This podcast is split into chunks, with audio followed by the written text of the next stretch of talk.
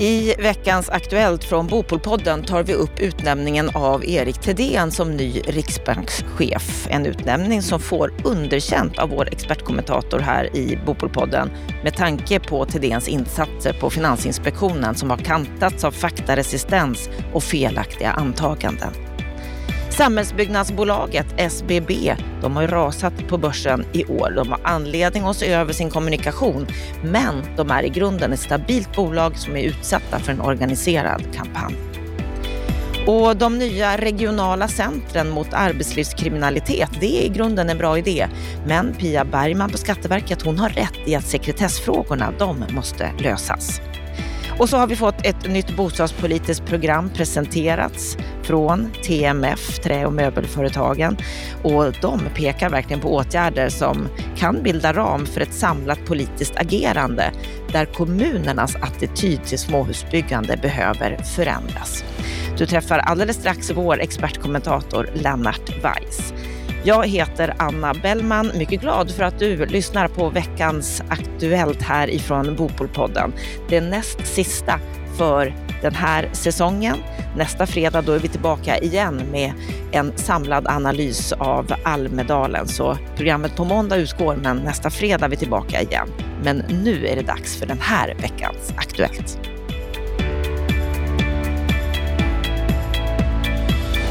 Vi börjar veckans Aktuellt med utnämningen av Erik Thedén som ny riksbankschef. Och det är ju många som har varit väldigt glada över den här utnämningen och tycker att det är väldigt bra, bland annat att de har tagit en person utifrån Riksbanken. Vad säger du, Lennart Weiss, om det här? För du är en av dem som i artikeln i Affärsvärlden har gått ut och sagt att du inte alls håller med den här hyllningskören. Ja, jag tänkte nästan att jag skulle börja med ett ironiskt tjoho, men du har ju redan avslöjat vad jag tycker om saken, så att det, det vore ju fel. Ja, jag, jag, jag tycker ju att det är närmast genant och visar ju att Riksbanksfullmäktige och styrelsen för den ju överhuvudtaget inte är orienterad om de, de, den debatt som, och det blåsväder som Thedén har varit har stått i ganska länge, därför att det här är ju en mycket, mycket ifrågasatt F I-chef som nu få en sorts symbolisk upphöjelse till riksbankschef. Min uppfattning, och den delas av kolossalt många människor, speciellt mellan skål och vägg, det är ju att hans tid som chef i Finansinspektionen har varit en ganska olycklig period, där han ju framförallt när det gäller de frågor som man har att hantera med koppling till bostadsmarknaden kännetecknas av det ena klavertrampet efter det andra. Jag har ju flera gånger påpekat att man ju inte ens förefaller läsa sina egna analyser. Därför att när jag då har tagit del av vad som har stått i, i Finansinspektionens egna bolånerapporter och, och, och så kontra vad, vad, vad Erik Thedén och eh, Braconier säger i debatten, så är det ett väldigt stort glapp. I rapporten har man kunnat läsa i flera års tid att hushållens motståndskraft har ökat. Och Thedén Braconier har hävdat att, att riskerna har eh, stadigt ökat till följd av att hushållens skulder ökar på nominell nivå. Men hushållens skulder ökar ju på nominell nivå totalt sett därför att bostadsbyggandet ökar och därför att vi har prisökningar i samhället. Och det får effekter på, på de nominella talen. Men har hushållens motståndskraft därmed försämrats? Nej, det har ju att göra med belåningsgrad, hushållens eget sparande, eh, hushållens totala tillgångar. Och Finansinspektionens egna analyser analyserar ju också vad som skulle hända vid olika scenarier som ökad arbetslöshet eller ökade räntor. Och alla de analyserna har ju hela tiden visat att det är försvinnande få, men vi pratar alltså om enstaka procent av hushåll med nytagna lån som skulle ha, eh, vara utsatta för en risk. Och det, det, det, det scenariot står sig även nu när vi är i en period med stigande räntor. Så att jag, jag är väldigt förvånad över att man kan åberopa hans meriter på det här området finans, från Finansinspektionen som en merit, utan det är tvärtom så att han har ju haft en väldigt lättsinnig syn på de mycket, mycket väl underbyggda kritiska analyser som Robert Boye, John Hassler, eh, Lars-Georg Svensson och flera andra har levererat, som man bara har viftat undan med svepande argument. Och, och, och jag menar ju att han har gett prov på närmast faktaresistent inställning. Man har gjort det här med hushållens skulder till någon sorts överideologi utan att förstå att man har bidragit till att skapa klyftor mellan generationerna. Man tränger ut en hel ungdomsgeneration och man har tvingat in dem i boendeformer som inte är lämpliga när man ska planera, när man ska liksom skaffa, skaffa en bostad för den växande familjen respektive eh, skapa möjligheter att få en ordnad ekonomi. För nyproducerade hyresrätter, det är det absolut sämsta alternativet. Men den sortens jämförelser har man ju inte varit kapabel att göra. I den här långa artikeln i Affärsvärlden så nämns ju en hel del av Eriks tidigare meriter, att han har erfarenheter från både privat och offentlig sektor bland annat. Varför tror du att det nu är han som får jobbet som ny riksbankschef?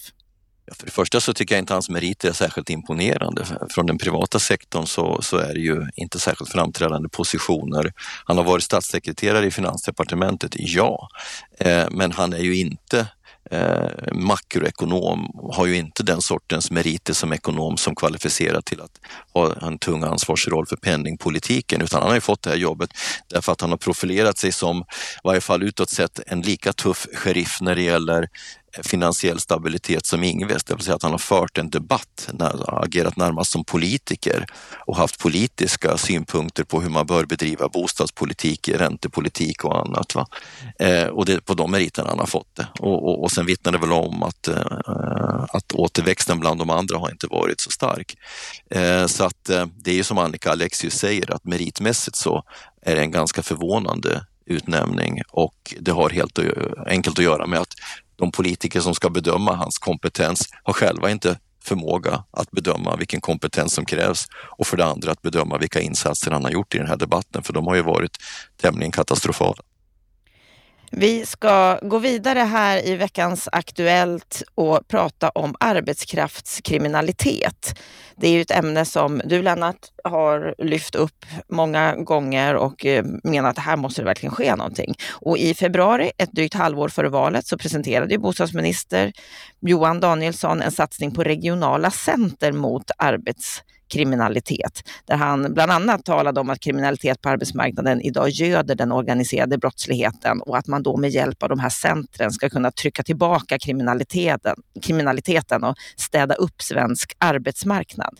Och de här regionala centren, de kommer att finnas i Umeå, Göteborg, Örebro, Uppsala, Norrköping, Stockholm och Malmö, där de första centren kommer att startas nu första juli. I Umeå och Göteborg.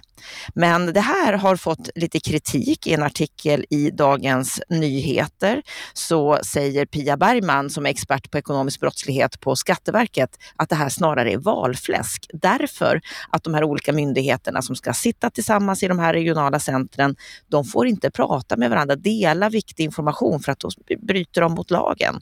Vad säger du om, om det här, Lennart? Jag tycker att Pia har både rätt och fel, men om vi ska eh, försöka sätta det i sitt sammanhang så, så kan man ju då konstatera att de, den här idén har man ju hämtat från Norge. De har ju en typ av A-krimcenter som samordnar det här jobbet. Och i Norge fungerar det väl därför att där är myndighetssekretessen inte lika eh, rigorös som i Sverige och eh, eh, de har delvis en annan, en, en annan ska vi säga, modell på arbetsmarknaden också, som gör att det blir lite lättare att åtgärda de här problemen. De har ju till exempel allmängiltigt förklarade kollektivavtal, vilket gör att lönestöld är en statlig angelägenhet på ett sätt som det inte är i Sverige. Jag tycker att det är bra att regeringen är aktiv i, i den här frågan, för det är den. Den är mer aktiv än någonsin. Man tillsätter nya utredningar nästan varje vecka. Man tillsatte en utredning förra veckan som skulle se över RUT och ROT med tanke på den omfattande fusket som finns inom, inom byggservicesektorn, hushållssektorn, tycker jag är utmärkt. Man tillsatte den här delegationen mot arbetslivskriminalitet som nu börjar spotta ur sig betänkanden. Och det här är också ett bra förslag därför att i den, i den meningen att vi behöver ha en förbättrad samverkan mellan myndigheterna. Jag ser ju hela tiden, som jobbar med de här sakerna varje dag, att det är ett väldigt stort glapp mellan myndigheterna. De är också underbemannade. Så att jag tror att de här centren kan vara en dellösning på de problem som vi har med bristande bemanning, bristande fokus, bristande samordning. Men Pia har ju rätt i att för att de ska bli riktigt effektiva så måste ju naturligtvis sekretesslagstiftningen förändras. Därför att den lägger hinder för en effektiv för ett effektivt informationsutbyte. Jag kan ta ett exempel. Om vi tar det här med inkomstskatt, så har ju det en direkt koppling till två stycken olika regelverk. Det ena handlar om fast driftställe, det andra handlar om den här så kallade hundraåttiotre-dagarsregeln. Om ett, för, ett projekt har fast driftställe, då ska de som jobbar på det projektet per definition betala inkomstskatt i Sverige. Den informationen finns i det så kallade utstationeringsregistret som finns hos Arbetsmiljöverket. Men den informationen får man idag inte föra över och dela med Skatteverket. Det är helt eh, hårresande. Veidekke, när vi gör våra fördjupade bolagsutredningar, så samlar vi ju in den här informationen och ställer samman det här i ett utredningsark. Så vi ser ju svart på vitt, och vi sen lämnar vi över den här informationen till Skatteverket. Då tar de emot den och så gör de utredningar. Exakt vad som sker, det vet jag inte. Så att, och, och såna här och, och samma sak när det gäller A ett-intyg, det vill säga regelverket med koppling till var socialförsäkringsavgiften ska betalas. Det är ett faktum, eh, Det, det Pia Bergman säger, att sekretessreglerna sätter käppar i hjulen. Och den frågan har regeringen också satt under lupp. Men det har man inte, där har man inte tillsatt en S O U, utan man har låtit det utredas inom eh, departements, eh, inom, inom regeringskansliet. Och de kom ett betänkande i juni som inte offentliggjorts, vilket jag tolkar som att det juridiska systemet inom regeringskansliet fortsatt sätter käppar i hjulen. Så att här finns en kärnfråga som Pia adresserar. Där har Pia rätt, men jag tycker ändå att det här är ett bra initiativ. Det kommer att öka trycket i de här frågorna. Och, och även om man skulle vara jätteformalist, så är jag ganska säker på att sitter man i samma lokaler så kommer man att hitta vägar att på något sätt ändå samordna sig på ett effektivt sätt. Sen vill jag göra ett tillägg. Det jag tycker är störande när regeringen kommenterar de här frågorna, och du refererade det på ett korrekt sätt, det är att man ofta hänvisar till den organiserade ekonomiska brottsligheten.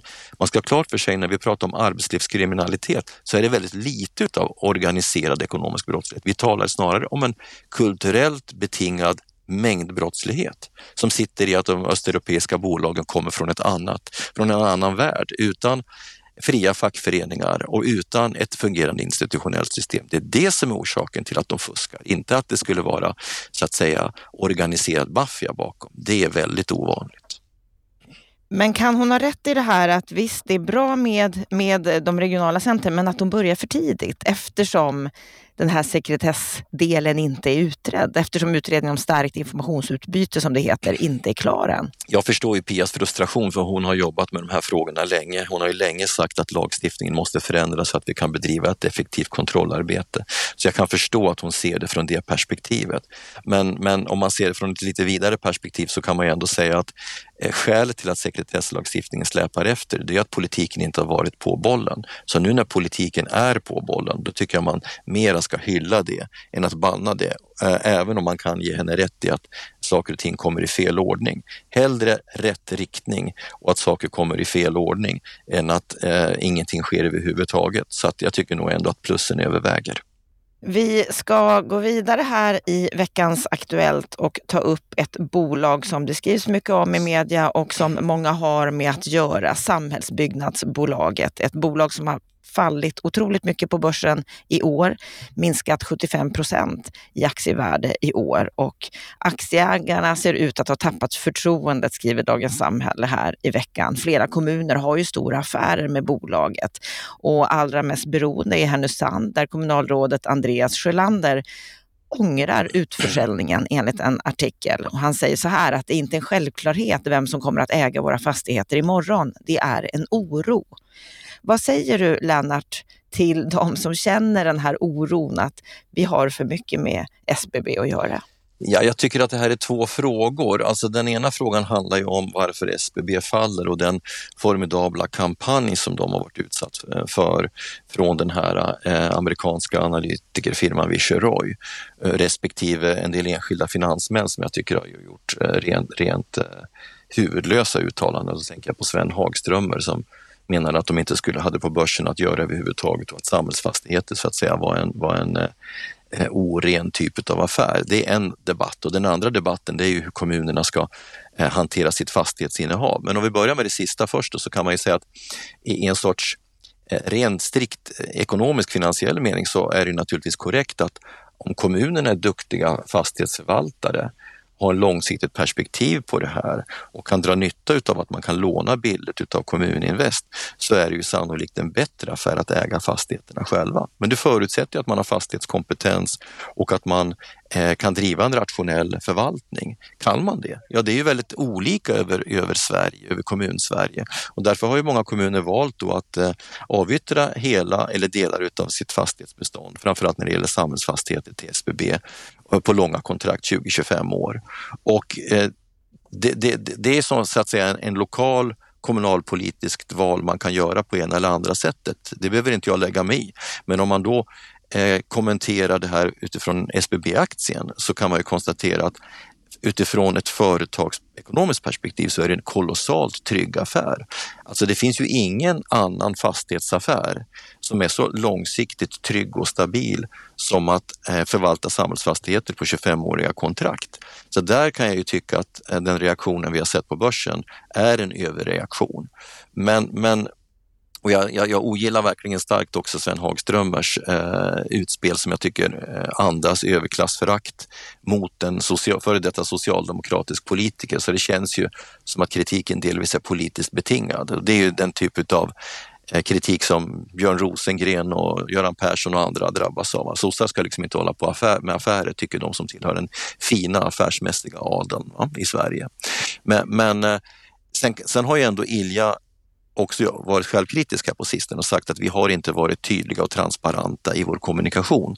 Och det tror jag de har rätt i. De har ju under en period i varje fall varit extremt transaktionsintensiva, så att det kanske tidvis känns som, som vilda västern, utan att man har riktigt förstått företagets strategi. Där är det bra att Ilja gör självkritik och funderar hur man ska kommunicera företagets strategi.